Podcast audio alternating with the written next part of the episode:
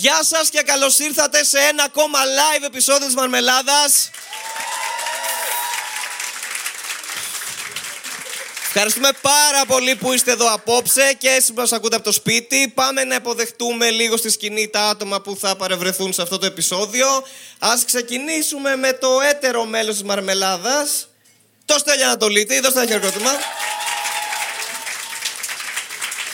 Και φυσικά το super duper guest παλιά καραβάνα του stand-up, ηθοποιό, κομικό και όλα αυτά, Δημήτρη Δημόπουλο. Και περιμένουμε λίγο μέχρι να κάτσουν, να αλλάξουν σκαμπό. Υπάρχει μια υψομετρική διαφορά. Δεν μ' αρέσει αυτό που συμβαίνει οπτικά αυτή τη στιγμή, αλλά ευτυχώς αυτοί που ακούν το επεισόδιο δεν βλέπουν τι συμβαίνει. Οπότε όλα καλά. Λοιπόν, κα- καθίσατε, είστε άνετα; Αγάμι σου. Δεν το είπε σε μένα, στο μικρόφωνο το είπε. Εγώ μεταφράζω για αυτούς που ακούνε και δεν βλέπουν. Σαν να κάνω περιγραφή σε κάποιο περίεργο άθλημα είναι. Λοιπόν, Δημήτρη, σε καλώς έφτασε. ήρθες. Το Καλώς κέρδο με σας τα βρήκα. περιστέρια. Είμαι πάρα πολύ χαρούμενος που βρίσκομαι εδώ πέρα στη ζωντανή ηχογράφηση της ε, Μαρμελάδας Φράουλας, ε, του podcast Μαρμελάδα Φράουλα, εδώ στο κατάμεστο κλειστό στάδιο Άκα. ειρήνης και φιλίας.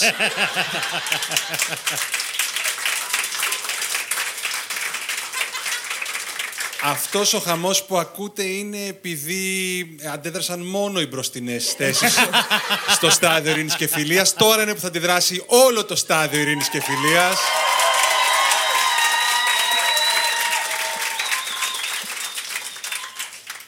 Και οι 15.000. Γιατί εντάξει δεν το γεμίσαμε, αλλά και 15.000 είναι οκ. Είναι το κλειστό και συγγνώμη για αυτούς που έμειναν έξω γιατί λόγω COVID δεν μπορούσαμε. Είναι σαν την Τσέλσι που δεν μπορεί λόγω Αμπράμοβιτς να έρθει κόσμος στο γήπεδο και αυτά. Έχουμε Ό,τι κάποιους είπες περιορισμούς. θα πω ναι, ναι, ό,τι ναι, είπες. οκ.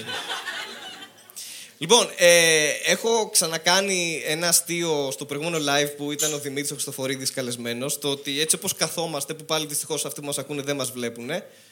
Ε, Αλλά καθόμαστε πάνω Αλλά καθόμαστε- στην ειδικά διαμορφωμένη εξέδρα στο στάδιο ειρήνης και φιλίας.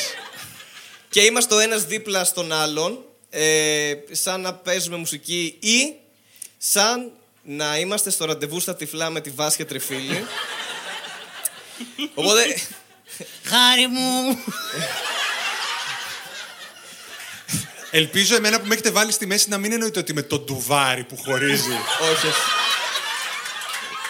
Όχι, όχι, είσαι, είσαι υποψήφιος. Ε, Επίσης, να πούμε ότι όποιος δεν ξέρει ε, τα ραντεβού στα τυφλά, γιατί είναι κάτω από 40, ξέρω εγώ πλέον, δεν, ξε- δεν ξέρω πότε είχε γίνει, ε, να πούμε όταν μια εκπομπή, ε, ένα φορμάτ που ήρθε από το εξωτερικό, νομίζω, γιατί υπήρχε στο εξωτερικό. Μην μου παίρνει το μικρόφωνο, ρε άνθρωπε. Αυτό ακούστηκε Βασικά κάπως, ήταν, αυτό- ήτανε σαν το Tinder σε οικοδομή. Ναι.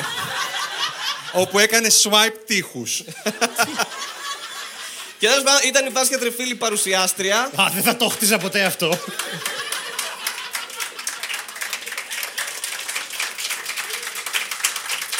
Μάλιστα. Οπότε Μια θα μικρή- ήθελα να μια- υποδεχτούμε μια- στη μια- σκηνή α, τη Βάσια Τριφίλη για να παρουσιάσει. Όχι. Πες, πες Δημήτρη. Όχι, ναι. θέλω να πω ότι μια μικρή πτέρυγα του σεφ χειροκρότησε. και όχι ολάκερη, αλλά εντάξει. Κάναμε το δημογραφικό μας πάντως Ναι, ναι, αυτό. εντάξει. Οκ. Οπότε είχα μια ιδέα να κάνουμε κάτι αντίστοιχο. Ε, Βάσια Τριφίλη, εντάξει, δυστυχώς δεν είναι μαζί μας σήμερα. Ο, ζει. Ναι, όχι. είπα... είπα σήμερα, δεν είπα γενικά. Καλά, αν δεν ζούσε, πάλι το σήμερα ισχύει. Βέβαια δεν ξέρουμε ναι. πότε το ακούτε, οπότε γκουγκλάρετε.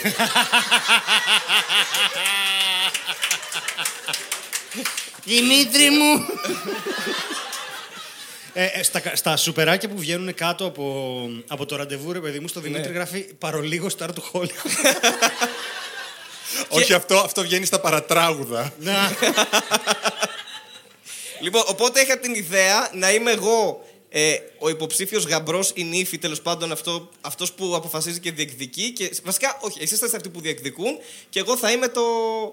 Πόσο ήθελες να το ζήσεις αυτό; ναι, πραγματικά, δηλαδή το έχεις σκεφτεί πολύ καλά. Ναι, Ε, λοιπόν, εγώ, εγώ θα είμαι που με Λοιπόν. διεκδικούν Εντάξει, δύο. ξέρουμε Δημήτρη ότι θα θες να στη θέση μου, αλλά εγώ έγραψα τις ερωτήσεις, οπότε εγώ θα είμαι αυτός. Okay. Εμένα ήρθανε. Ναι. Φαντάζεσαι να Ή δούμε αυτή. αυτό. Να πήγαινε σε κάποια φάση ένας υποψήφιος ο οποίος ήταν συγγραφέας και να πήγαινε στη βάση και να λέει: Κοίτα, έχω γράψει ερωτήσεις. Κάτσε λίγο. σου παρακαλώ».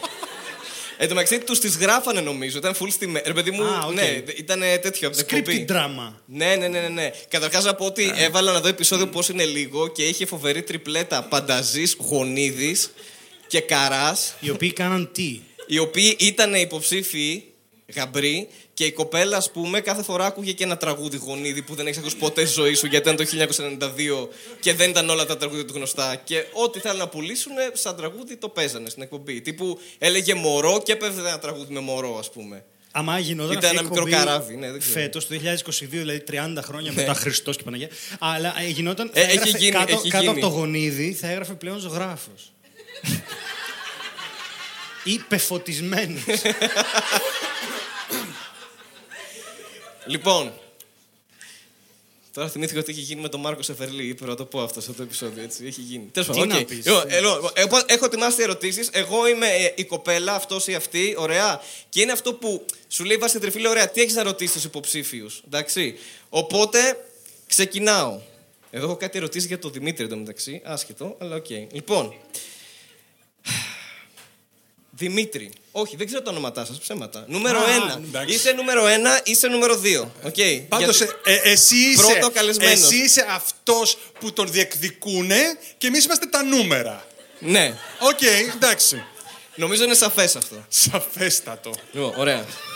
Ερώτηση νούμερο 1. Και δεν θα κάνω γυναικεία φωνή προφανώς, δεν είμαι ο Σεφερλής. Μισό λεπτό. Το νούμερο ένα ήταν κλητική ή αύξον αριθμός Δεν της έχω ιδέα ερώτησης. τις λες. Με Εγώ ήρθα εδώ για να προσφώνησες. βρω γαμπρό. Ε, ερώτηση νούμερο ένα, ερώτηση κόμμα νούμερο ένα ή ερώτηση νούμερο ένα. Πρώτη ερώτηση. Όχι, άνθρωπε νούμερο 1. Ωραία, να είμαστε σαφείς.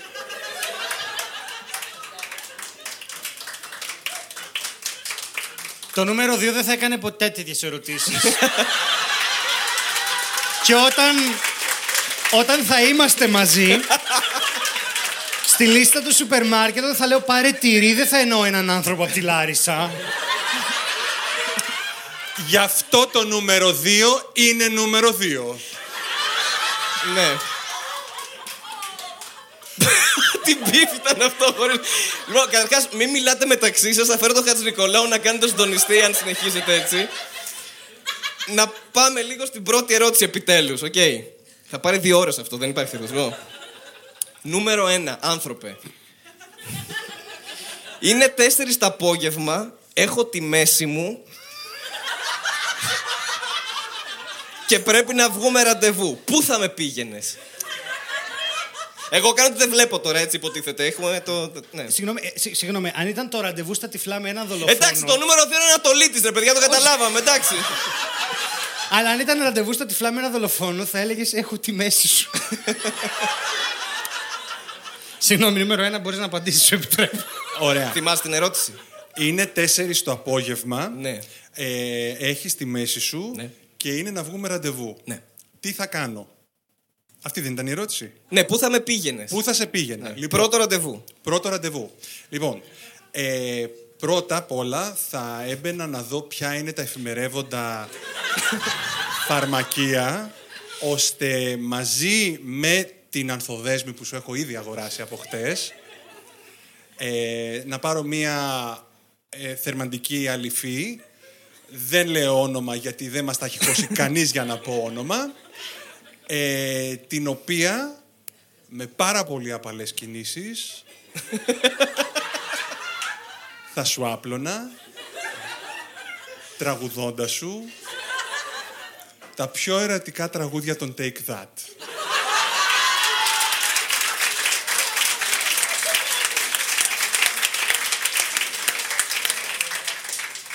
Εξαιρετική απάντηση. Άρα είμαι τσίπης και θα περιμέναμε σπίτι σου. Το κατάλαβα αυτό, Επειδή αλλά τουλάχιστον θα έχεις- φέρεις κρέμα. ναι, εννοείται. Νούμερο και 2. άνθη. Και άνθη. Νούμερο 2. Είχαμε και δουλειές. Κάποιοι θα λέγανε ότι προνόησα. Αλλάζω συντονιστή και φέρνω το μικρούτσικο. που ζει κιόλας, εντάξει. Οπότε. Όπου προκύπτει ότι το νούμερο 1 και το νούμερο 2 είχαν σχέση παλιότερα και συναντήθηκαν τυχαία και βγάζουν όλο τους τον μπιφ τώρα. Σε φάση, εσύ εδώ. Οκ. Τώρα θα ειπωθούν όσα δεν έχουν ειπωθεί. Λουλούδια εσύ, ένα γιούκα εγώ.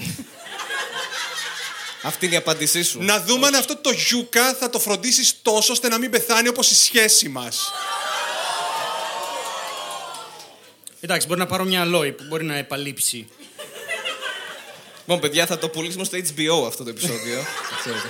Θέλεις. Ε, συγγνώμη, πρέπει να απαντήσω. Εγώ λέω. Ναι, μου κάνεις την ίδια ερώτηση. Ε, νούμερο 2. Ποια είναι η πρωτεύουσα της Ισλανδίας; είναι το Reykjavik, αλλά δεν έχει καμία σημασία. Ναι, την ίδια ερώτηση θα ήθελα. Πρώτο ραντεβού. Έχω τη μέση Το μου. Reykjavik είναι της Ισλανδίας. Ισλανδία είπα. Είπες Φινλανδία. Ισλανδία, Ισλανδία είπα. είπε. Συγγνώμη, εγώ Να ακούω. παίξει το playback. δεν έχουμε, αλλά μετά στο post-edit θα το Οκ. φτιάξω τέλειος. Λοιπόν, για να δικαιωθώ, έτσι. Είναι 4 το απόγευμα. Ναι. Ωραία. 16.00. 1600 hours. Λοιπόν. Όταν ο μικρός δείχνει στο 4 και ο μεγάλος δείχνει Το στο 12. Ε, εγώ θα σχεδιάσω μια- μια βραδιά στην οποία δεν χρειάζεται να χρησιμοποιήσουμε τη μέση σου. Γιατί δεν θα έχεις μέση. Θα βάλεις να δείτε το Boxing Helena. Δεν την ξέρετε την ταινία. Είναι ένας που έχει πιάσει μία και την τεμαχίζει μέχρι να μείνει μόνο... Ναι, για- να μαθαίνουμε το και beat. πράγματα. Για τους κανίβαλους που έκανα, νομίζω επηρέασε πολύ βαθιά το Δημήτρη. Ε, συγγνώμη, τον άνθρωπο ένα. Λοιπόν, ε, κοίταξε, η αλήθεια είναι ότι εγώ είμαι ένας άνθρωπος ο οποίος ε, τα προβλήματα υγείας θέλει να τα σκέφτεται ως ε, μικρές διαδρομές που κάνουμε όλοι.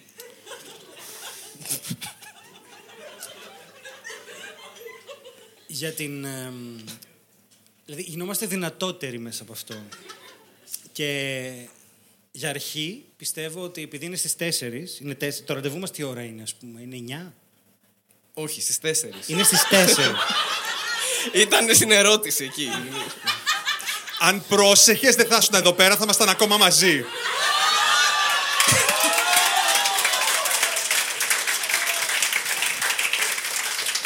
Το Δεν υπόθηκε- μεσημέρι. Δεν, ναι, το μεσημέρι. Δεν υπόθηκε ότι θα βγούμε ραντεβού στις 4 το μεσημέρι. Λοιπόν, κοίταξε. Τι λέει; Προβατίνα στα καλύβια. Κέρδισε το νούμερο 2. Για αυτό το γύρο. Ναι, πες. Θα σε βάλω σε gaming καρέκλα που θα φέρω από το σπίτι μου. Δεν έχω, θα αγοράσω μία. Και θα φας προβατίνα καθήμενος. Τέλεια. Καθημενή. Gender fluid Ναι, ναι, ναι, είμαι το. προβατίνα. Ναι. Καθήμενα παπάκι. Πολύ ωραία. Εγώ αυτό το προφέρω, λέω κάνω καθήμενο. Να μαθαίνουμε και κάτι. Ε, λοιπόν, πάμε στη δεύτερη ερώτηση. Νούμερο 2 θα ξεκινήσω τώρα. Οκ. Και οι έσχατοι έσονται πρώτοι. Ή ταν ή επί τας. Λοιπόν. Θέλω, ε, παρατήρησα τώρα ότι έχω πάρα πολλά χρονικά στο, σε ερωτήσεις μου, οπότε θέλω να δώσεις βάση σε αυτό που Ναι, θα ναι, πω. ναι, πάμε. λοιπόν, είναι 15 Μαρτίου και έχει χαλάσει ο προαστιακός. Πού θα με πήγαινες διακοπές;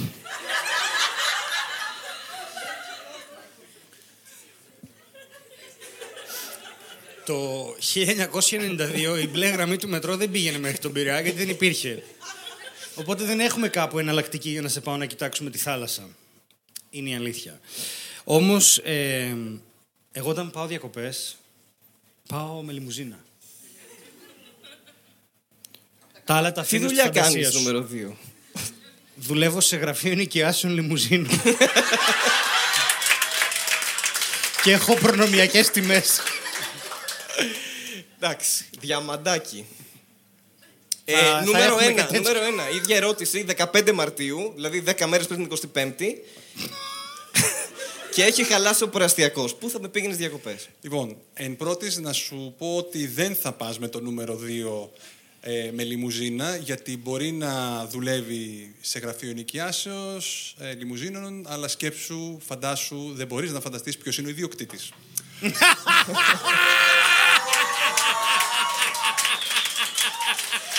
Οπότε θέλω να σου πω ότι και να μην λειτουργεί ο προαστιακός, που για κάποιο λόγο σε αφορά και θέλεις να λειτουργεί, Ήταν κρίσιμο κομμάτι της ερώτησης. Ναι.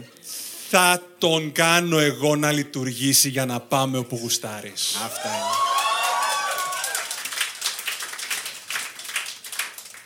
Θα ήθελα να βλέπω τις φάτσες σας τώρα, αλλά δυστυχώς δεν μπορώ, γιατί είμαι πίσω από τον τοίχο.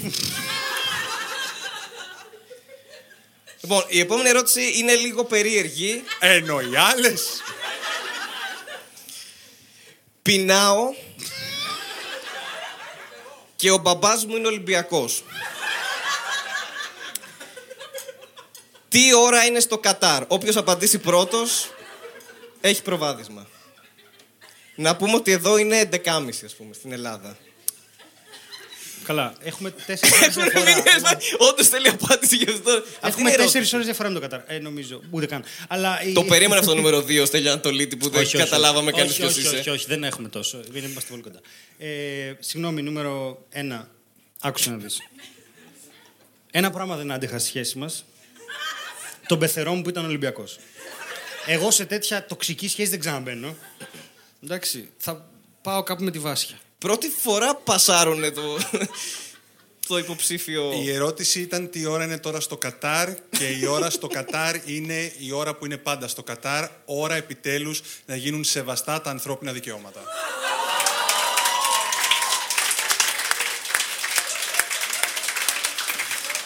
Πολύ, πολύ καλή απάντηση, πολύ καλύτερη από το νούμερο 2. Η σωστή απάντηση φυσικά ήταν ώρα για σένα. Πάντα είναι ώρα για σένα. Αυτό. ναι, Αναρω- το είχα ετοιμάσει αυτό. Ναι, αναρωτήσου γιατί είσαι πίσω από έναν τοίχο και αναζητάς έτσι συντρόφους όμως. γιατί, Παρεπτόντως, γιατί δεν έχουμε ακόμα το Tinder για οικοδόμους, γι' αυτό. Λοιπόν, παρεπτόντως, έχω, έχω φωτογραφίες από όταν το αεροπλάνο πλησιάζει το Κατάρ. Θα σας δείξω μετά, αν θέλετε. Ε, η φάση ποια είναι, ότι πλησιάζοντας το Κατάρ, ο, λίγο πριν προσγειωθείς, ο, ο πιλότος κάνει. Ε, σε λίγο θα φτάσουμε στο Κατάρ. Ο καιρός είναι έθριο. Κρατήστε το. Η θερμοκρασία είναι ένα απλό 47 βαθμοί Κελσίου. Και όσο πετάς από πάνω, κοιτάς από κάτω το νερό, το οποίο είναι υπέροχο, είναι το γαλάζιο της Λευκάδας, και έχει διάφορα αφηρημένα σχήματα και λες είναι κοράλια. Και το βλέπεις το νερό και, και κάνει απίστευτα σχήματα ρε παιδί μου και λες τι χρώματα είναι αυτά μέχρι που προσγειώνεσαι. Μπαίνεις στο αεροδρόμιο και συνειδητοποιείς ότι δεν βλέπεις το αεροπλάνο γιατί έχει κολλημένο στο τζάμι άμμο. Γιατί έχει αμμοθίελες το Κατάρ, πολλές το χρόνο και αυτό που βλέπεις στη θάλασσα είναι όλη η άμμος που έχει φύγει από το Κατάρ και κατακριμινίζεται όμορφα στη θάλασσα στους 47 βαθμούς Κελσίου. Μπορεί να κοχλάζει, δηλαδή δεν ξέρεις αν ακούς τον κινητήρα ή τη θάλασσα να κάνει μπρλαλαλαλα. Είναι απέσιο, αλλά μέσα από το αεροδρόμιο του Κατάρ έχει μάγκλευ. Έχει τρένο με μαγνήτες, το οποίο πηγαίνει από τη μία μεριά του αεροδρόμιου στην άλλη και στην οροφή έχει ξύλινη οροφή από καρύδια. Γιατί μπορεί τα ανθρώπινα δικαιώματα να μην, αλλά ένα ωραίο αεροδρόμιο δεν θες να έχεις στο Κατάρ. Ε, Ευχαριστούμε νούμερο 2, δεν σε ρώτησε κανείς. δεν, δεν το ζήτησε κανείς αυτό. Ήθελα να δω Ε, ποιος ως- έχει περισσότερες εμπειρίες. από τους αναμένουμε- δύο. Με- Απλώς αναλογήσου ο άγνος του φίλου άτομο πίσω από τον τοίχο. Άνθρωπε. ναι. Τι μισθούς πληρώνω για να μπορεί να πηγαίνει ένας υπάλληλος στο Κατάρ.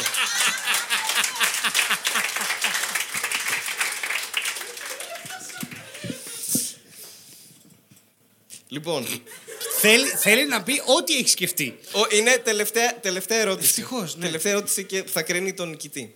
Ωραία, λοιπόν. Θα πω εδώ, θα δώσω ένα χίνητο ότι είναι ερώτηση παγίδα λίγο. Και- Η μάνα σου Θες να πεις η μέλουσα πεθερά σου. Ναι, σωστά. Η μάνα σου έχει φτιάξει φασολάκια. Και η μάνα μου έχει φτιάξει παστίτσιο. Σε ποιο εστιατόριο θα με έβγαζες; Νούμερο ένα. Επιστρέφουμε σε σένα. Ε, δεν θα σε έβγαζα σε εστιατόριο. Θα ήμασταν αναγκασμένοι να φάμε ό,τι σερβίρει πρώτη θέση πηγαίνοντας προς Παρίσι. Μου άρεσε η αλήθεια είναι. Μου άρεσε αυτό. Νούμερο 2. Θα... Ποια είναι η τετραγωνική ρίζα; Του 144 είναι το 12. Το θυμάμαι το τα ξε- μαθηματικά. Θα το ξέρει, γι' αυτό δεν το ρωτάω. Ξέρεις ότι, συγγνώμη, ήρθε, είχε, είχα κάνει αψού, ωραία, στο Λύκειο. Και έρχεται ένας μαλάκας φίλος και μου κάνει μια... Α, ρίζα τρία, ξέρω. Και του κάνω- Θες να τα λες στο μικρόφωνο Ναι, ναι, και ναι. όχι να κοιτάς εμάς, Ναι, γιατί ναι, κάνουμε ναι. podcast υποτίθεται. Και επειδή εκείνη την ώρα δεν ψινόμουν, δεν ξέρω γιατί, γυρνάω και του κάνω, περίμενε. 1,7, 4, 1, 1, 3, 1, 2, 4 και με κοιτάει. Έχει ασπρίσει. και μου λέει, συγγνώμη, δεν ήξερα, σκάσε να το βρω. Έλεγα νούμερα στην τύχη, αλλά το πίστεψε. λοιπόν, ε, κοίταξε, εγώ θα θεωρούσα πάρα πολύ προβληματικό ε, εάν μας έχουν ε, ετοιμάσει φαΐ οι μαμάδες μας. Θα το θεωρούσα πολύ προβληματικό να σε πάρω μακριά, γιατί πιστεύω ότι μπορεί να ήταν έτσι μια κίνηση λίγο passive aggressive, τύπου τώρα να μην γνωριστούν οι μαμάδες. Οπότε θα έκανα το εξής. Θα φρόντιζα ε, να, ε, ε, να περάσουμε μια βόλτα και από τα δύο σπίτια και να τη βγάλουμε σε ένα από αυτά. Γιατί η αλήθεια είναι ότι δεν έχω λεφτά να πάω στην πρώτη θέση στο Παρίσι, γιατί δεν με πληρώνει ο νούμερο ένα. Αν το Όχι, κάνουμε γιατί αυτό. τα έκανες όλα Κατάρ. Έτσι. Και μετά νοσοκομείο κατευθείαν. και τώρα είναι η ώρα που πρέπει να πάρω και κάνω και τον παρουσιαστή. και αυτό που θα αποφασίσει. Γιατί μας λείπει ένα άτομο.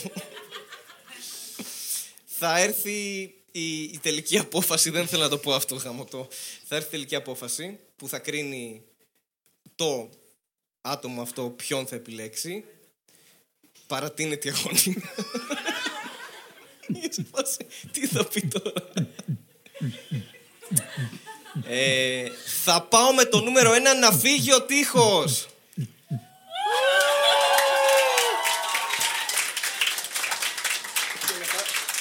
Και μετά... Σαμποτάζ! Να πούμε ότι ο τείχος, ο τείχος έφυγε, αλλά...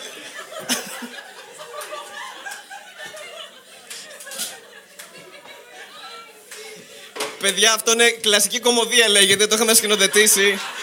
Είχαμε βάλει μια μπανάνα εδώ από πίσω. Και, ναι. Ναι. Όταν, όταν είπα τείχο δεν εννοούσα εσένα, επειδή είσαι ψηλός. είσαι καλά, καταρχάς καλά είναι. Ευχαριστώ εντάξει. πάρα πολύ Είσαι που εντάξει. μόλις τώρα ενδιαφερθήκατε αν είμαι καλά ή όχι. Σκοτώθηκα, έπεσα 46 χρονών άνθρωπος. Κοίτα λίγο τι κάνει το, τι, κοίτα λίγο τι κάνει το σκαμπό μου. Κοίτα. Κοιτάξτε τι σκαμπό μου έφερε. Και πριν μόνος του το άλλα. Όχι, θα πάρω το κοντό εγώ. Να πάρεις το κοντό. Πάρε αυτό από πίσω.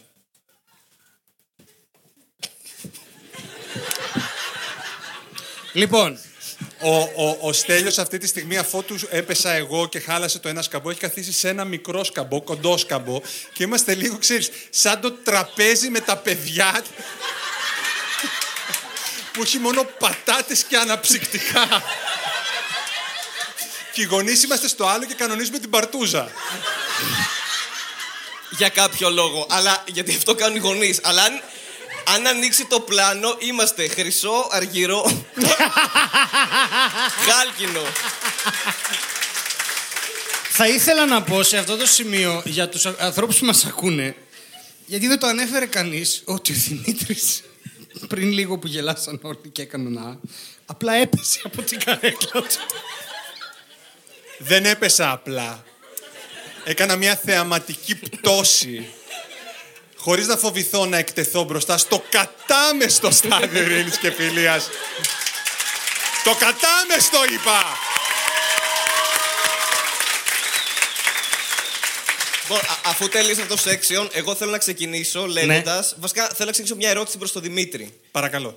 Και πλέον όχι υποψήφιο ή οτιδήποτε. Κέρδισες όλα αυτά. Οκ, χαρήκαμε. η καρέκλα σου. Τρουμψ. Λοιπόν, Δημήτρη, θα ήθελα σοβαρά τώρα να μας πεις Μάλιστα. πόσα και ποια είναι τα όρια της κομμωδίας. Λοιπόν, τα όρια της κομμωδίας, ε, τώρα σοβαρά θέλω να σου απαντήσω. Πραγματικά. Ό,τι θες εσύ. Ωραία, λοιπόν. Τα όρια της κομμωδίας είναι πολλά και διάφορα και αποκαλύπτονται κάθε φορά στις α, συ- συνθήκες που υπάρχουν, που υφίστανται, που επιβάλλουν την παρουσία μας και τη δράση μας ως κομικοί. Ε, αυτό μπορεί να ξεκινήσει από την ώρα που γράφουμε εμείς. Δηλαδή να πούμε όχι, δεν θέλω να γράψω αστεία για το Στέλιο Ανατολίτη. Δηλαδή είναι μια καλλιτεχνική απόφαση. Όσο και να θέλω να το κάνω, γιατί είναι εύκολος στόχος, ε, α, επιλέγω, κοντός. κα- επι- επιλέγω καλλιτεχνικά να μην το κάνω. Εντάξει, αυτό δεν είναι ούτε λογοκρισία, ούτε cancel, ούτε τίποτα. Είναι μια καλλιτεχνική απόφαση. Τώρα, αν εγώ έχω αποφασίσει να πάω έχοντας γράψει αστεία για το Στέλιο Ανατολίτη, στο γάμο του Στέλιου Ανατολίτη, εκεί πάω γυρεύοντας. Εντάξει, δηλαδή ε, θα έχουν δίκιο κάποιοι να τσαντιστούν, εκτός από την πεθερά του. Εντάξει, ένα dad joke Εκτός, πεθεράς. Άμα όμως υπάρχει και το ενδεχόμενο να σε έχω καλέσει, ρε παιδί μου, για, για αυτόν ακριβώς το λόγο. Οπότε είναι κάτι που το ζητάω κι εγώ. Δεν υπάρχει εσύ γυρεύοντα. Σε έχω φέρει γι' αυτό, ρε παιδί μου, για να κάνεις αστεία για μένα. Όπου εκεί μπορεί και να επιτρέπεται. Αλλά και πάλι δεν ξέρεις αν κάποιοι θα τσινήσουν. Οπότε, εκεί είναι αυτό που δεν θα είναι πω- γάμος, είναι εκεί- roast. Αυτό, αυτό. Και τι είναι ο γάμος, ένα roast ατελείωτο είναι. Λοιπόν, το ζήτημα είναι ότι εκείνη τη στιγμή θα σου αποκαλυφθούν και τα όρια της κομμωδίας, γιατί, εσύ- γιατί το κοινό θα σου τα δείξει. Θα σου πει, όχι φίλε, εδώ δεν πάμε. Και θα πεις, οκ, δεν πάμε. Αλλά πήγαμε ήδη. Οπότε και λίγο πολύ και τα όρια για το κοινό αποκαλύπτονται όταν έρχονται αντιμέτωποι με τα όρια τους. Οπότε δεν μπορούμε να τα προδικάσουμε από πριν ποια είναι τα όρια της κωμωδίας. Πάρα πολύ εμπεριστατωμένη απάντηση. Ευχαριστώ πάρα πολύ. Ε, Έχω βαρεθεί να την απαντάω. Γι' αυτό τη Ωραία. ρώτησα. Να σε να, καλά. να ρωτήσω. Να Ναι. ρωτήσω. Έχει, πιστεύεις ότι ένα μεγάλο όριο που μπορεί να μπει είναι η πρόσβαση στην κωμωδία ή στη σάτυρα από αυτούς που ελέγχουν αυτή την πρόσβαση; Μπορείς να το πεις στα ελληνικά; Δηλαδή, από το 2018 και μετά έχουν κοπεί όλες τις εταιρικές εκπομπές από την τηλεόραση, εκτός από το ράδιο Αρβίλα. Λοιπόν. Ε, αν δεν υπάρχει κάποιος να χρηματοδοτήσει ε, κομικούς να γράψουν σάτυρα ή οτιδήποτε άλλο, δεν είναι ένα σαφές όριο που μπαίνει εδώ πέρα, ότι τα, οι, οι, οι, οι- οι- οι- μα- τα, τα mass media τέλος πάντων ε, δεν θέλουν να, να έχουν σάτυρα. Είτε γιατί αυτοί είναι ξεπερασμένοι, είτε γιατί δεν το ζητάει το κοινό, είτε γιατί δεν θέλουν να τη χρηματοδοτήσουν, είτε τέλος πάντων δεν είναι ένα όριο. Γιατί στη σκηνή μπορεί να πληρώσει άλλο εισιτήριο να σε δει, ρε παιδί μου. Αλλά δεν είναι και αυτό ένα όριο. Δεν ξέρω, είναι όριο ή είναι ένας ε, περιορισμός; Δηλαδή, πώς να σου το πω, δηλαδή ε, η άλλη ως επιχείρηση μπορεί να κάνει ό,τι θέλει, εντάξει, Ναι, και σαφώς, να μην χρηματοδοτήσεις σαφώς. σάτυρα. Βέβαια, Τώρα, εννοείται. η- αν υπάρχουν λόγοι πολιτικοί, κοινωνικοί που επιλέγει να μην, το, να μην ε, στηρίξει μια εκπομπή σάτυρας, πάλι και αυτό είναι θεμητό. Το ζήτημα είναι όταν υπάρχει οποιαδήποτε παρέμβαση κατά την δημιουργία της σάτυρας. Δηλαδή, αν έχεις επιλέξει να έχεις μια σατυρική εκπομπή και αρχίζεις να λες ναι, αλλά δεν μιλάμε γι' αυτό, γι' αυτό και αυτό και αυτό, τότε ναι, εκεί έχουμε έναν περιορισμό της ε, σάτυρας, όπως πολύ καλά γνωρίζουμε ότι υπάρχει. Δηλαδή, ε, είμαι σίγουρος ότι μια σατυρική εκπομπή θα τους πούνε ναι, αλλά για εταιρείες που είναι μέτοχοι στο κανάλι μας δεν κάνουμε πλάκα. Οπότε, εκεί πέρα διαλέγεις. Θέλω να παίξω αυτό το παιχνίδι. Θέλω αντί για σατυρικός να γίνω γελοτοποιός της αυλής ή όχι; Ναι, αλλά δεν φτάνεις ποτέ μέχρι εκεί για να το συζητήσεις. Εντάξει, όμως Στέλιο, δεν ήρθαμε εδώ πέρα να συζητήσουμε για τα δικά σου ζητήματα που δεν έχεις καταφέρει να φτάσεις ακόμα να κάνεις εκπομπή στον αντένα. Μου πήρες το χάρι, θα γκρινιάζω όσο θέλω. Γιατί στον αντένα, Δεν τι σου ξέρω. ήρθε. ναι. δεν ξέρω, επειδή είπε πριν για το Σεφερλί, γι' αυτό. Α, ναι, είναι. Καλά, το όνειρό μου είναι να φτάσω στο Σοφερλί, δεν είναι. Να κάνω μια μικρή παρένθεση. Εννοείται. Έχω κάνει το θεατρικό μου ντεμπούτο στο Δελφινάριο. Τι παράσταση ήταν; Ήταν οι γυμναστικές επιδείξεις του σχολείου μου.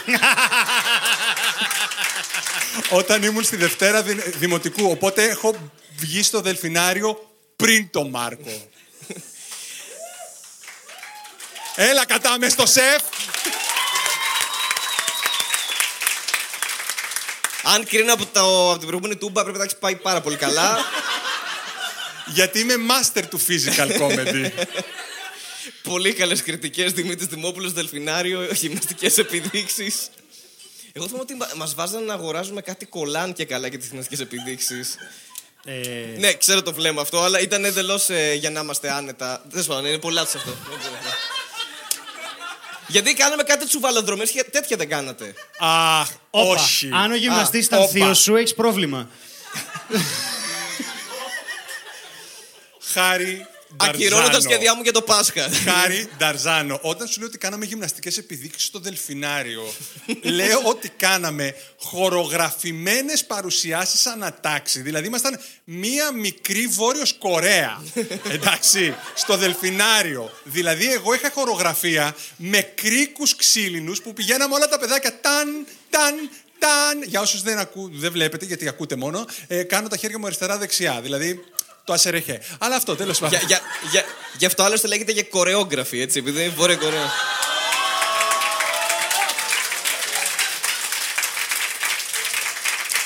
Hashtag αχαχούχα.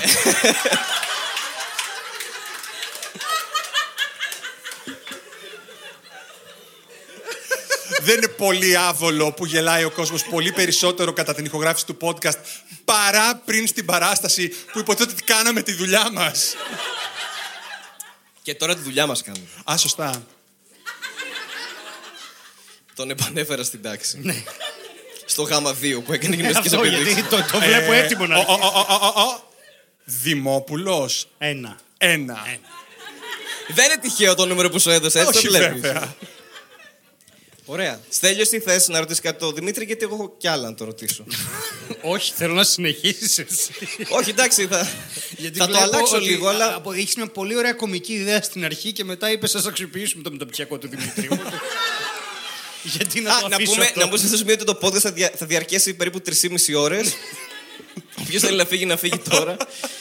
Ε, Εγώ, εγώ επειδή έχω ακούσει podcast τους, ε, τους ρώτησα στο κοινό chat που ανοίχτηκε για να κανονίσουμε όλο αυτό. Λέω, παιδιά, πείτε μου, πρέπει να δω κάτι στο Netflix. Δηλαδή, πρέπει, πρέπει να μελετήσω, να διαβάσω. Και μου λένε, όχι, ρο- πολύ, ε, αυτό μία εβδομάδα πριν. Όχι, όχι. Θα μιλήσω, μου απαντούσε ο Στέλιος, θα μιλήσω με το Χάρη και θα σου πούμε τις ιδέες που έχουμε και αυτά τον ανάλογο. Παιδιά, η φάση ήταν το τελευταίο μήνυμα. Θα βρεθούμε γύρω στις 8.30 να δούμε τι θα πούμε. Εντάξει. Οπότε Έχω, έχουμε πει όμως. Έχουμε πει ότι θα Έχουμε μιλήσουμε. πει, Ένα έχουμε θέμα πει. το έχουμε πει ότι θα το θίξουμε. Γιατί έχουμε ένα μεγάλο, μια μεγάλη ψύχωση εγώ και ο Δημήτρης. Ο Δημήτρης λίγο περισσότερο με τα τρένα. Και του λέω: Θες να πούμε για τρένα, γιατί κομική ταξιδεύουμε πολύ και θα έχουμε ωραίες ιστορίες. Και μου, κα- μου κάνει: Εννοείται ότι θα πω για τρένα. Το πρώτο μου ένσημο. Το πρώτο μου ένσημο ήταν ε, το χι...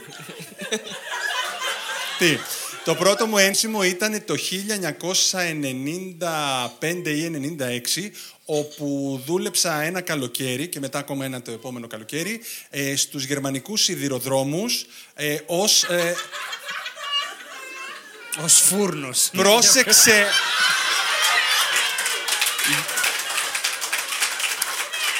Γι' αυτό τόνισα την ημερομηνία.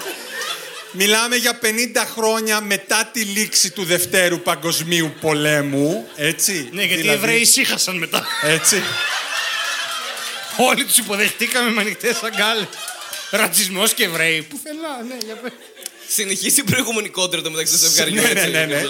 Ε, όπου είχα δουλέψει λοιπόν στους γερμανικούς σιδηροδρόμους ως συνοδός κλινοθεσίου. Στα γερμανικά Liegewagen Betreuer. Αυτό ακριβώς. Το οποίο τι είναι; Το κλινοθέσιο είναι άλλο το κλινοθέσιο και άλλο η κλινάμαξα. Η Οκ. κλινάμαξα είναι η πρώτη θέση που είναι κουπέ με ένα ή δύο κρεβάτια. Το κλινοθέσιο, ε, αυτό είναι η κλινάμαξα. Το κλινοθέσιο είναι αυτό που είναι τα κουπέ και έχουν έξι κρεβάτια, τρεις κουκέτες οκ. του, του φτηνατζή. Ναι. Λοιπόν, εγώ δούλευα στη γραμμή την οποία. Προσοχή. Ήταν κάποιες γραμμές τις οποίες είχαν ε, πάρει να εκμεταλλευτούν μια εταιρεία ελληνική, έτσι. Υποεργολαβία. Οκ. Και ήμασταν ε, η έδρα μας στο Μόναχο και εξυπηρετούσαμε τα δρομολόγια, τα δρομολόγια Μόναχο-Μιλάνο, Μόναχο-Βενετία και Μόναχο-Οστάνδη. Στο Βέλγιο. Α, Παραθαλάσσιο. εντάξει, όχι, όχι της Γερμανίας. Παραθαλάσσιο. Οστάνδη, ναι. Οστάνδη παραθαλάσσιο. Ε, ε, ναι, ναι. Αυτό- αν αυτό λέγεται θάλασσα. Λοιπόν, αλλά αυτό που θέλω να πω είναι ότι παλιότερα κάνανε και το. Ε, βοήθησε με Μόναχο Φλωρεντία. Αλλά τους την πήραν αυτή η γραμμή για να την εκμεταλλευτούν οι Γερμανοί. Γιατί στη γραμμή Φλωρεντία Μόναχο γινόταν η παράνομη μετακίνηση μεταναστών. Α, Οπότε θέλανε οι κομμωδία, Γερμανοί να τα, ναι. τσεπά, να τα τσεπώσουν αυτοί τα λεφτά.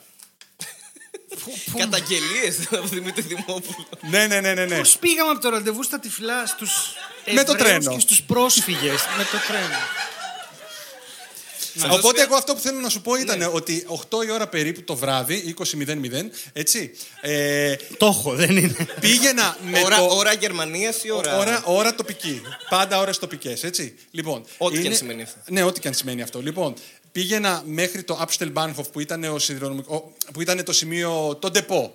Έτσι, που ήταν όλα τα τρένα και έπρεπε να βρω το δικό μου για να στρώσω τα κρεβατάκια των ε, πελατών μου, να μπούμε στο κεντρικό σταθμό του Μονάχου που με παράτησε Σάχο, έπρεπε να υποθεί αυτό. και, ε, ναι, σαφέστατα.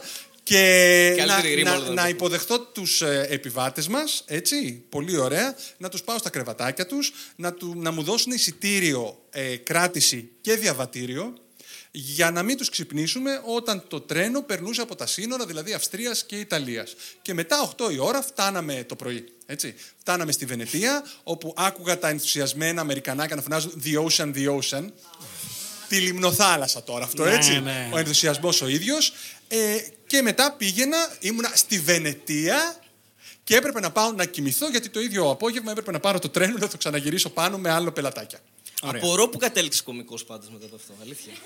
Σε ένα από αυτά τα ταξίδια είχα πάρει. Όχι, είχα πάρει τη- την ελευθεροτυπία, νομίζω, ε, και έγραφε για την ακρόαση που θα γινόταν ε, κάποια στιγμή Στης για τις Ρικάκη. Νύχτες Κωμωδίας. Ναι. Όπου ξεκίνησε το 96. Και ξεκίνησα το 96, ναι. Οκ. Άφησα τα τρένα για την κωμωδία. Αλλά η κωμωδία σου πάει τρένο από τότε. όμως. Αχ, πώς τα λες! Και τι έχει αλλάξει από τότε, Δημήτρη; Στα τρένα ή στην κομμωδία; Και στα δύο. Λοιπόν, να καταγγείλω ότι αυτά τα, τα, τα χρυσά σημαίνια μοβ Βέλη. CL βέλη που μας στείλανε είναι τεχνολογία 30 ετίας, έτσι, έσχος ντροπή, μας πουλήσαν φύκια για μεταξωτές κορδέλες και πάλι πιο γρήγορα θα πηγαίνουν. Ε, είδα ότι είχαν ένα κόλλημα με αυτά τα τρένα, γιατί στην ελληνική νομοθεσία το τρένο πρέπει να έχει από κάτω έναν ειδικό εξοπλισμό με σακούλες από άμμο.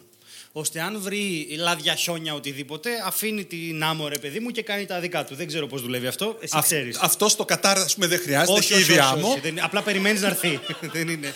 Κοιτάς τα μποφόρια και λες Ναι. μισό-μισό θα ξελαδώσουμε. Δώσε μας λίγο.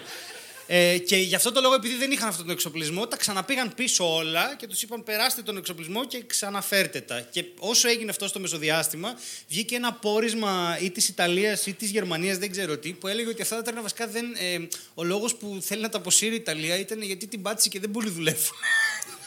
Και μάλιστα έχει και ένα στατιστικό που λέει ότι οι καθυστερήσεις τρένων και ακυρώσεις δρομολογίων όταν ήρθαν αυτά τα τρένα αυξήθηκαν κατακόρυφα τύπου 40%. Και η δική μας είναι ναι, πουλήσαμε τον ΟΣΕ και φέραμε και ωραία τρένα. Και είναι όλο όχι, ρε μαλάκα. Εγώ έχω ερώτηση. Φυσικά. Και εγώ μπορεί να έχω την απάντηση. Γι' αυτό είμαστε εδώ, για να θέτουμε ερωτήματα και εσείς να απαντάτε. Οκ. Το τρένο γράφεται με ΑΙ ή με Ε. Λοιπόν, ε, χαίρομαι πάρα πολύ για αυτή την ερώτηση. Ε, Ήμουν ασίγουρο. Ε, γίνονται δεκτά και τα δύο. Ε, η γλώσσα έχει πάντα την τάση να απλοποιείται, οπότε εγώ πλέον το γράφω με ε. Το τρένο. Και εγώ με ε το γράφω πλέον. Ναι. Sorry, εγώ είμαι ΑΙ team. Εντάξει. You do you. Δεν ξέρω τι σημαίνει αυτό. Λοιπόν, ε, Κλασικός χάρης που δεν ξέρει ήταν τίποτα. κάποιο αφρανιστικό τέτοιο you do you. You do you. Ρε Δημήτρη, ξέρω τι σημαίνει. Προσπάθησα να κάνω ένα αστείο ότι δεν έχω ιδέα τι είναι αυτό που μου λες. You did you. Και γίτσε γιατί κάποιος θερνίστηκε. Ωραία. Σας ενδιαφέρει να πούμε κι άλλα για τα τρένα; Ναι. ε, Τουτ τουτ. Πες μου. Είμαστε σε tour. Και πάω να βγάλω εισιτήρια. Και θέλω να πάω στην Αλεξανδρούπολη. Και πάω στον Κισέ. Δεν θυμάμαι, ήταν μια χιδέα ώρα, ρε παιδί μου. Ε, Ήταν έχω- 4 το απόγευμα. ας Έχω πούμε. βγάλει, έχω βγάλει το εισιτήριο και πάω στον Κισέ και ρωτάω πόση ώρα θα κάνω από Θεσσαλονίκη για να πάω Αλεξανδρούπολη. Και παίρνω την αποστομωτική απάντηση. Αν χαλάσει η μηχανή, 11. Αλλιώς 8. Και είμαι. Πρώτον, είναι μια απόσταση που είναι μικρότερη από το Αθήνα Θεσσαλονίκη και τι κάνει 8 ώρες το τρένο εκεί. Δεύτερον, με τι ακρίβεια υπολογίζεις την καθυστέρηση από βλάβη. Και μου λέει, Ε, κοίτα, ένα στα τρία δρομολόγια χαλάει η μηχανή. Οπότε... Οπότε έρχεται ο Βασίλης ο Κατέρης, κομικός από τη Θεσσαλονίκη. Λοιπόν, έρχεται και μπαίνουμε στο, στο τρένο και σκάει, παιδιά, ένα τρένο με 9 βαγόνια, γιατί έχει περίπου 4 δημιουργίες από φαντάρους. Είναι, πρέπει, να είναι, πρέπει να είναι δεν ξέρω πόσα στρατόπεδα είναι μαζί μας, okay, οι οποίοι θέλουν μια θέση για αυτούς και μια για το Λουκάνικο τα παιδιά. Γιατί είναι, είναι πτώματα, είναι, το μάτι έχει κρεμάσει, είναι άϊπνοι όλοι, δεν ξέρω, τους πήραν από τα σκοπέτα και είπαν Πάμε, φεύγουμε Αλεξανδρούπολη, ένα τέτοιο πράγμα. Και είναι τα παιδιά, δεν, μπο- δεν μπορούν. Οπότε πάνε και πιάνουν από μία θέση ο καθένας και το Λουκάνικο στη μέση. Και συνειδητοποιούμε ότι δεν έχουμε πλέον θέση να κάτσουμε και έχουμε μπροστά μας 8 ώρες διαδρομή. Και έχουμε κοιμηθεί από 3 ώρες γιατί παίζαμε το προηγούμενο βράδυ. Παιδιά, είναι απ' τα- νομίζω είναι από τα χειρότερα πράγματα που έχω κάνει στη ζωή μου στην κομμωδία.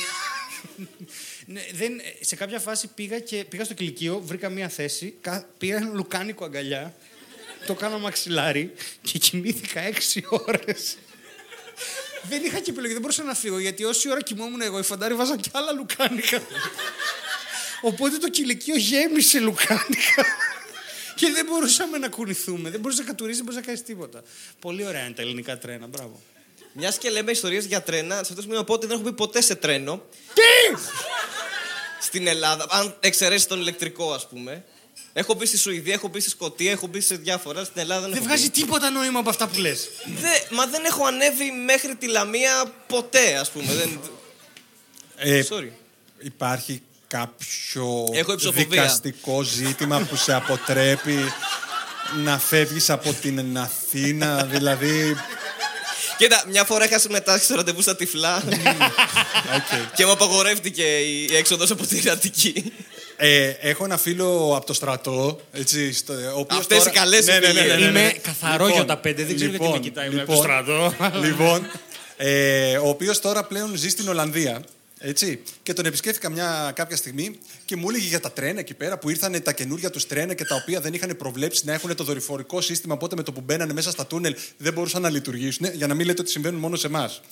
Και απλούστατα του λέω, φαντάσου να έρθουν οι Σαουδάραβες να αγοράσουν την υπερταχεία, να δημιουργήσουν μία γραμμή που να πηγαίνει Άμστερνταμ, Ρότερνταμ, Αμβέρσα, Βρυξέλλες και να τη βγάλουν Άραμπ.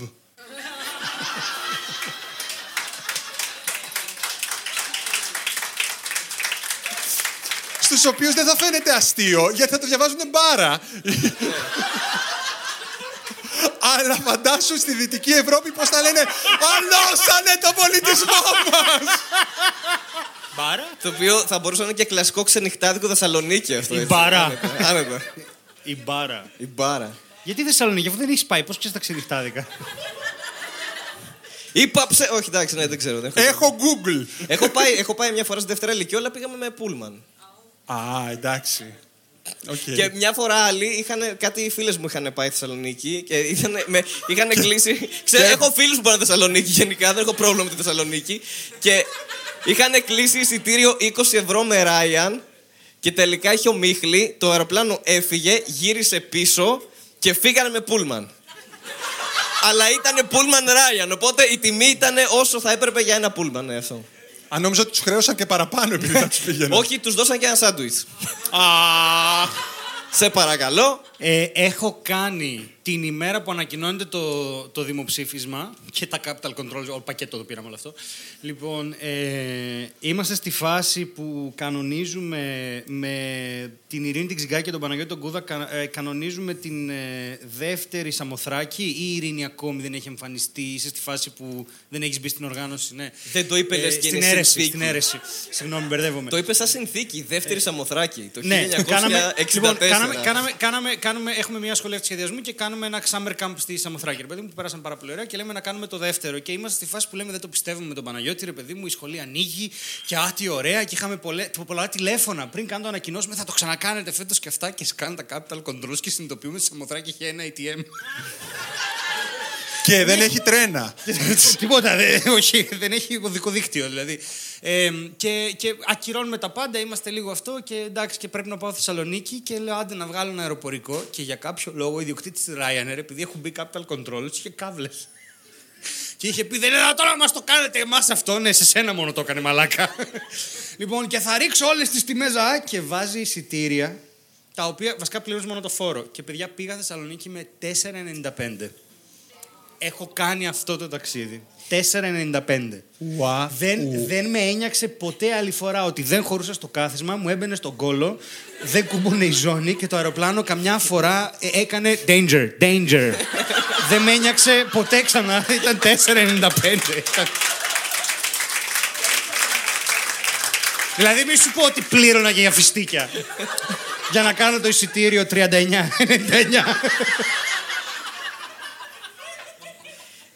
Τι να σου λέω τώρα, έχω προλάβει να ταξιδεύω με αεροπορικές εταιρείες με σιδερένια μαχαιροπύρουνα. που κάπνιζαν μέσα. Που κάπνιζαν μέσα. Μεγάλες στιγμές. Μεγάλες Και οι στιγμές. άντρες ήταν άντρες και οι γυναίκες.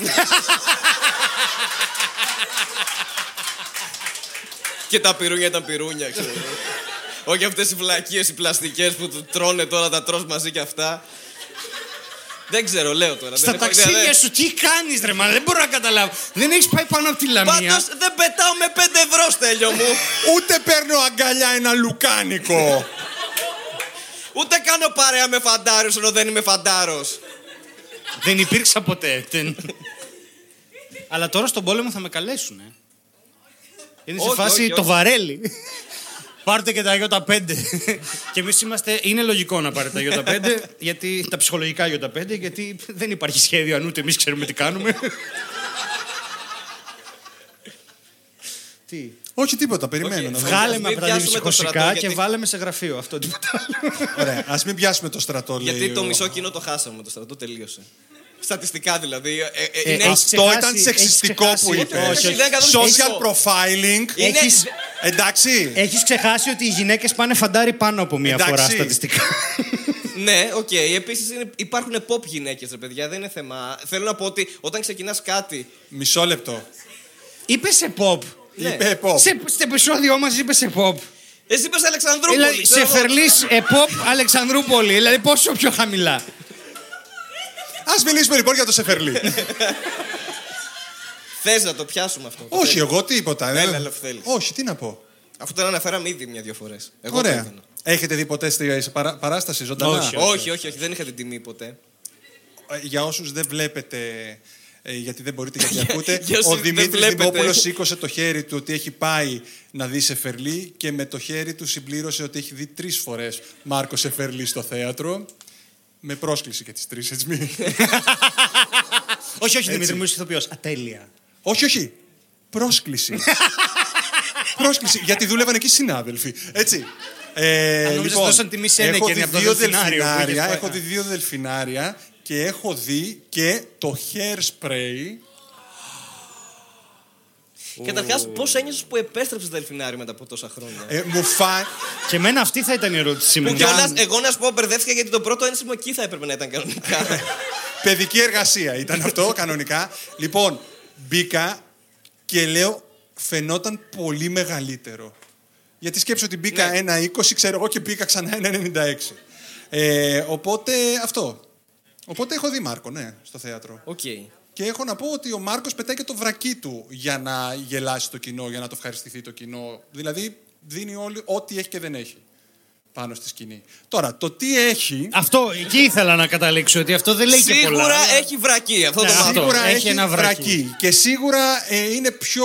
ε, καλύπτει περισσότερα από ότι τα βρακιά του γυναικείου μπαλέτου που έχει ο Μάρκος Ναι. στις παραστάσεις του. Ε, αυτό που μου κάνει περισσότερο εντύπωση είναι ότι όλα αυτά τα πολιτικά του κείμενα που ξέρεις, αυτά, αυτά στο τέλος που βγαίνει Μεγαλέξανδρος, που βγαίνει. Καλά, αυτά είναι ο- τώρα, δεν είναι ότι. Ε, τώρα πήγα κι εγώ, ηρέμησε. Α, οκ. Έτσι, είναι όταν έχει πάει πλέον η παράσταση τρεις ώρες plus.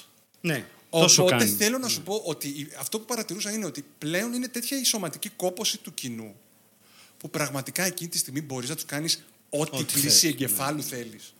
Δηλαδή ήταν φρικτή η Άρα είναι συνειδητοποίηση σχέδιο του αυτή. Μάρκου Σεφερλί. Θα εξαντλεί δυόμιση ώρες και στο τέλος που είναι το μήνυμα να αρχίζει να λέει γιατί καταργούν τα θρησκευτικά ενώ έχει ντυθεί Μέγας Ναι. Αλέξανδρος, ξέρω εγώ. ναι. Μεγάλες Και να στιγμές. κάνει ομοιοκαταληξία σαν να γράφει ποίηματα στην πρώτη δημοτικού. Όπου άλλοι κάνουν γυμναστικές επιδείξεις και ο Σεφερλί γράφει Αυτό. στα 45 του. Εντάξει. Έχω μία πληροφορία. Είχα μιλήσει κάποτε με έναν άνθρωπο από το Θίασο, ρε παιδί μου, και μου είχε πει ότι ο λόγος που είναι τρεις ώρες παραστάσεις είναι γιατί ο άνθρωπος, και αυτό όντως είναι καλό για το Σεφερλί, θα πω ένα καλό πράγμα για το Σεφερλί, ε, είναι ότι αισθάνεται τόσο μεγάλη υποχρέωση απέναντι στο κοινό που έρχεται να τον βλέπει, που θέλει να τους δώσει τη μεγαλύτερη παράσταση που δύναται. Value for money. Ναι. Βέβαια, αυτό βέβαια καταρρύπτει οποιαδήποτε θεωρία θεάτρου, κειμένων, γραφής που λέει πόσο αντέχει το κοινό. Δηλαδή, έχουν γίνει, έχει, έχει γύρω στα 100 paper που μιλάνε για το όριο της κομμωδίας, ότι είμαστε γύρω στα 90 λεπτά, ότι παραπάνω δεν αντέχει το κοινό. Θα στο μπούτσο μα, θα τα δώσουμε στο κοινό. Εντάξει, δεν- είπα θα πω ένα καλό, μετά δεν άντεξα. Όμως βλέπετε, βγαίνει Όχι, από είναι- μέσα μου, είναι. είναι Θα σου μια- πω, είναι θέμα αναλογιών. Άμα σου παίρνει δύο ώρες για να γράψεις μια τρίωρη παράσταση και έχει. και έχεις. Και έχεις 5 ευρώ κουπόνι από τη Ryan, το δίνεις, ρε παιδί μου. Εντάξει, οκ, ξέρω εγώ.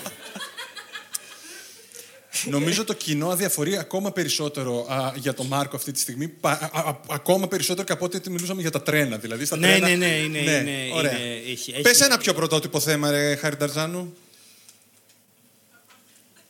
Από τώρα- αυτά που έχεις το- προετοιμάσει. Τώρα με κρέμασες. Αυτό ήταν, Α, τώρα η αυτό- προετοιμασία αυτό είναι ήτανε- κακή. Αυτό ήταν Που no Όταν pass. σας έλεγα να κάνουμε μια προετοιμασία. Έχουμε Όχι, κάνει. εγώ, εγώ, τρολάρουμε εγώ full. ήθελα να Λοιπόν, ρωτήσω τον Δημήτρη Ναι. όντως, ότι έχει αλλάξει το stand Κάνει από το 96. Ο τύπος είναι η ιστορία του stand-up ε, εδώ πέρα. Τον έχουμε δίπλα όρθιο. Όπως- Κάποια, όπως- Κάποιες φορές όρθιο. ε, ωραία. Πες να μου. μας πει πώς ήταν τότε, πώς είναι τώρα, πότε είναι καλύτερα, πότε θα πεθάνουμε, ό,τι θες θες. Λοιπόν, μισό λεπτό. Εσύ, Χάρη, θα πεθάνεις. Τώρα. Δεν ξέρω να σου το πω Εντάξει, αυτό, εντάξει. όπως καταλαβαίνεις.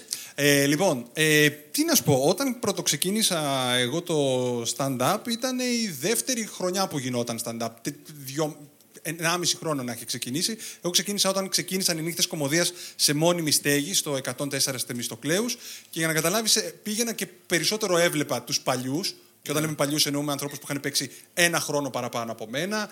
Τον Χριστόφορο τον Ζαραλίκο, τον Σίλα τον Σεραφείμ, τον ε, Κώστα τον Παπαγεωργίου, τον Θανάση τον Παπαγεωργίου. Έτσι. Οπότε εγώ τη- την πρώτη χρονιά έπαιξα όλες και όλε τρει-τέσσερι φορές. Περισσότερο πήγαινα και έβλεπα. Έτσι. Ε, λίγο πολύ εμείς το, το stand-up το μάθαμε στις πλάτες του κοινού, όπως συνηθίζονταν λέω. Δηλαδή, μαζί το μαθαίναμε. Τι είναι stand-up, τι δεν είναι stand-up. Ε, ήταν μια περίοδος όπου ελάχιστοι είχαν πρόσβαση στο να έχουν δει παραστάσεις στο εξωτερικό. Δηλαδή ήταν τρει-τέσσερι βιντεοκασέτες που είχαν Ναι, κυκλοφορήσει ναι. και ήταν οι τρει-τέσσερι που είχαν δει όλοι. Ήταν πριν ο το Σίξ, ο ίντερνετ, Κάρλιν εκτός- και ο- τον Delirious. Από μένα, γιατί σπίτι μου δεν είχαμε βίντεο. Είχατε Betamax. Η μάνα μου δεν ήθελε να φέρει βίντεο στο σπίτι. Αυτό. Λοιπόν, δεν το καταγγέλω, το αναφέρω. Απλώς, εντάξει. Ε, Θέλω να ρωτήσω οπότε, γιατί, αλλά επειδή το προσπέρασες δεν θα το... Για να μην καθόμαστε να χαζεύουμε αυτό. Α, να μην οκ. βλέπουμε ταινίες. Τηλεόραση, κλασικά. Έτσι, εγώ θέλω να σου πω ότι έχω μεγαλώσει χωρίς να έχω δει όλο αυτό το Ψάλτη, το όλο αυτό, όλη αυτή τη, τη βιντεοκασέτα, βιντεοταινία. Είναι αναφορές που Α, δεν, δεν έχω. είχατε αλφα. Όχι, όταν είχαμε Α είχαμε και γούστο πια. λοιπόν.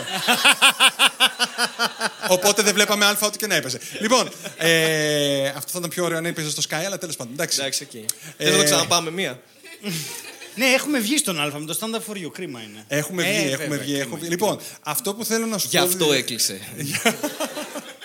Λοιπόν, ε, αυτό που έχει αλλάξει πάρα πολύ είναι σίγουρα ότι το κοινό πλέον γνωρίζει τι είναι το stand-up comedy. Δηλαδή, δεν πρέπει πλέον εμείς να εξηγούμε ότι όχι, δεν φοράμε περούκες και λέμε ανέκδοτα και κάνουμε σκετσάκια. Είναι κάτι άλλο. Λέμε stand-up comedy και το κοινό πλέον καταλαβαίνει. Αλλά εξίσου σημαντικό είναι ότι και οι ίδιοι οι κομικοί πλέον λέγοντας ότι εγώ θέλω να γίνω κωμικός, αυτοπροσδιορίζονται ως κομικοί, ξέρουμε όλοι τι εννοούν. Δεν θέλουν να γίνουν ούτε κομικοί ηθοποιοί, ούτε σεναριογράφοι, θέλουν να γίνουν stand-up κομικοί. Τουλάχιστον όσοι λένε, όσοι είμαστε, ξέρω εγώ, σε αυτό.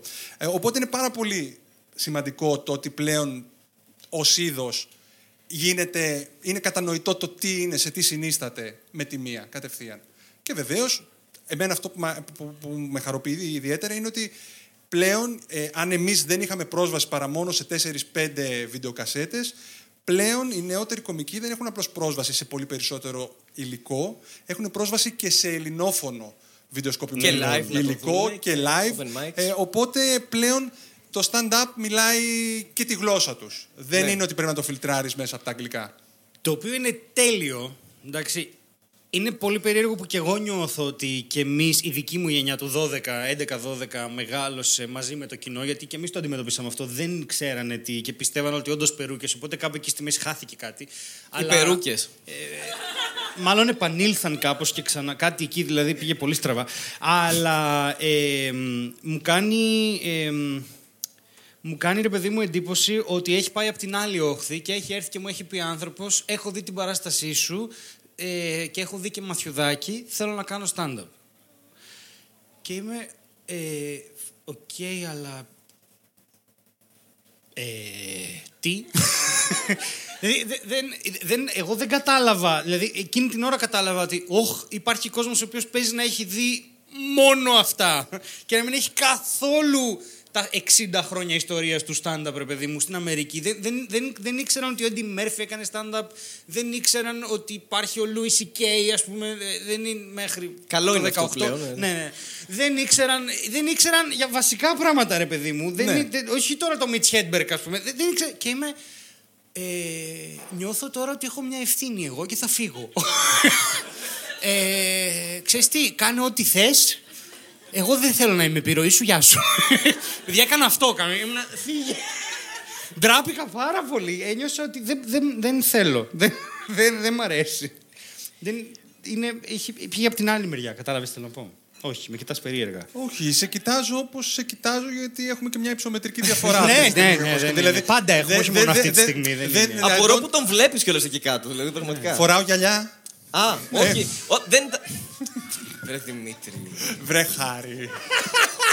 Μα τώρα Βρε θα σε Στέλιο, θα προσβάλαμε. πέσεις. Θα σε προσβάλουμε στην εκπομπή μας, σου βάζουμε τυκλοποδιέ, σου Α. δίνουμε νερά. Τόσα πράγματα. Πάντω, ρε παιδί μου, εγώ το ρώτησα γιατί δεν μπορώ να. Φα... Εγώ, ας πούμε, ξεκίνησα το 14. Ωραία. Και ξεκίνησα από σεμινάρια του Λάμπρου του Φυσφή και θυμάμαι και τον Δημήτρη που είχε έρθει και στην παράσταση αποφύτηση και μας είχε δει που δείχνει ότι εκεί ήδη έκανε 12 χρόνια, 13 τότε, ας πούμε, stand-up και ενδιαφέρθηκε ποιοι είναι αυτοί οι καινούργοι που θα βγουν και θα κάνουν. Ποιοι είναι αυτοί που θα έρχονται να μας πάρουν τις θέσεις; Μπορεί έτσι. που από ό,τι βλέπεις δεν πήραμε τη θέση σου, σε φέραμε σε μια θέση που. Και είμαστε- έπεσα. Ναι. Αυτό ήταν το επεισόδιο. Ευχαριστούμε πάρα πολύ. Θέλαμε να ρίξουμε τον Δημήτρη Δημόπουλο από τη θέση του.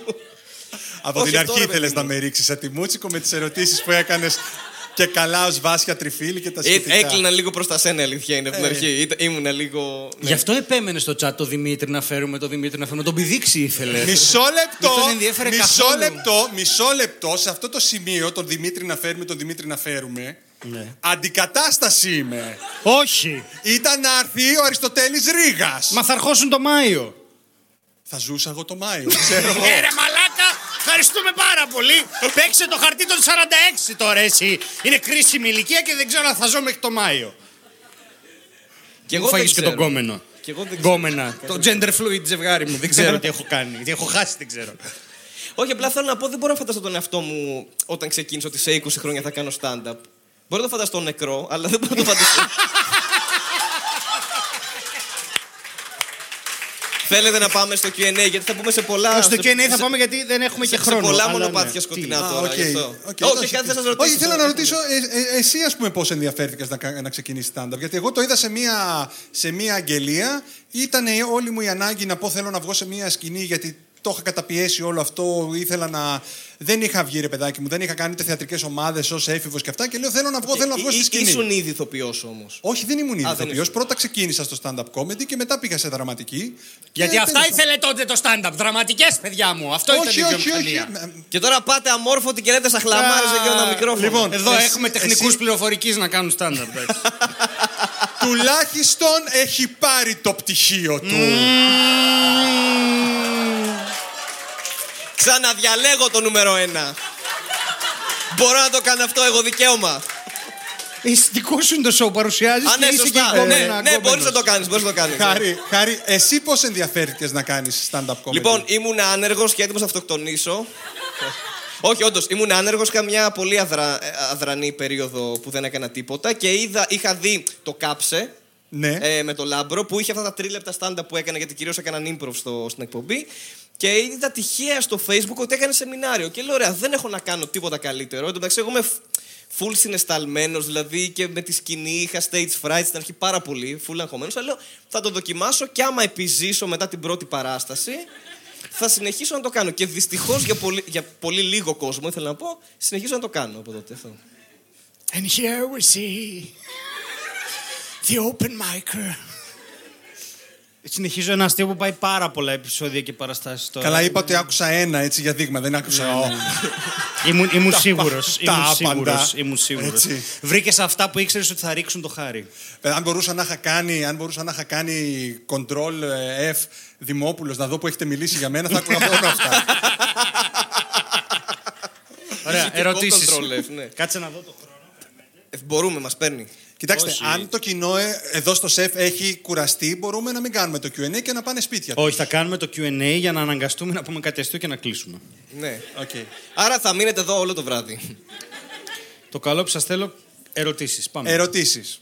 Με Το ανάταση χειρός. ξέρατε ότι θα γίνουν ερωτήσεις; Δεν ξέρω αν το ξέρανε. Δεν του- δεν-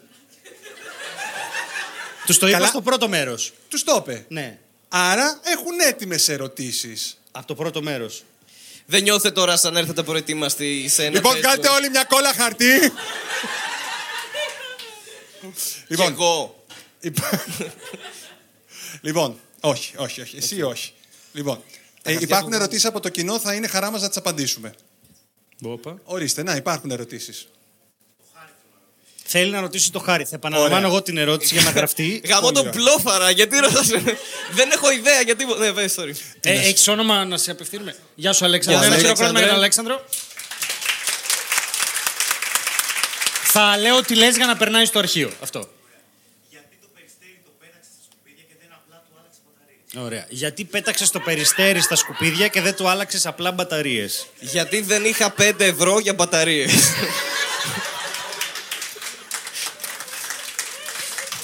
Είσαι από τότε άνεργος, δεν έχω καταλάβει. Βλέπεις τι κάνουμε εδώ, έτσι. Καλά, εγώ εμένα το λες. Δεν ζεις με αυτά. έχω ανοίξει και μπλοκάκια. Στη φυλακή θα πω. Λοιπόν. Ε, ε, επόμενο. Έχεις κάτι άλλο; Ωραία. Ευχαριστούμε Ευχαριστούμε πάρα πολύ πολύ. για την ερώτηση. Ευχαριστούμε. Παρακαλώ. Και συγγνώμη για την απάντηση. Το, το όνομά σου; Ένα χειροκρότημα για τον Χρήστο, λοιπόν, που τολμάει.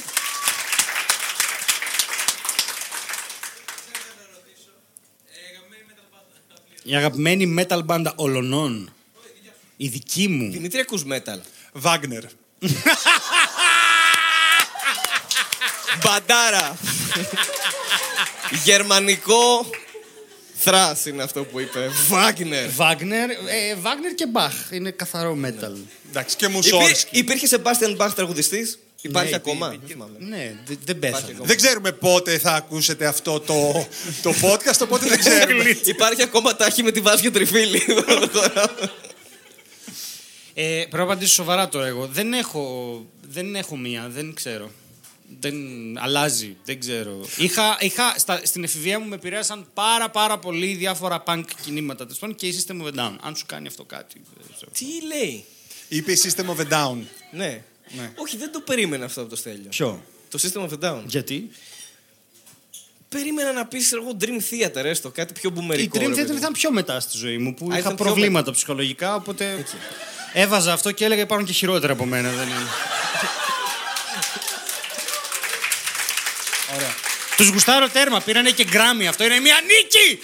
Είναι μια νίκη στο κατεστημένο!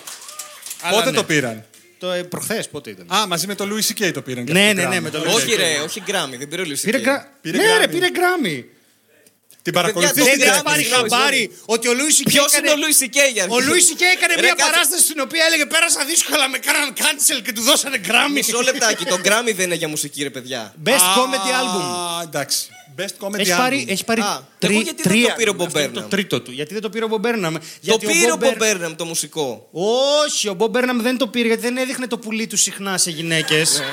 Οπότε τα Όσκαρ δεν ήξεραν. Ε, Είναι λευκός, δεν δείχνει το πουλί του. Πρόβλημα. Τα Ας Grammy. πάμε με έναν. Έλα. Τα Τα Grammy. Όσκα- στα Όσκαρ είχε πρόβλημα ο Bob Burnham. Και μετά ε, τα Grammy είπαν ας ακολουθήσουμε το Δεν παράδειγμα των είμαστε Όσκαρ. σαν γιαγιάδες με διάσηση που απλά δεν. λένε ό,τι Παιδιά, να είναι. ε, όχι, όχι, όχι, το όχι. Για- 1934. Για μένα, για μένα είναι πολύ σημαντικό να μάθω πώς λειτουργεί η Ακαδημία, γιατί παρατσάκ να βρισκόμουν στο Hollywood. Μην ξεχνιόμαστε. Καλό σας βράδυ. Ευχαριστούμε πολύ. σας.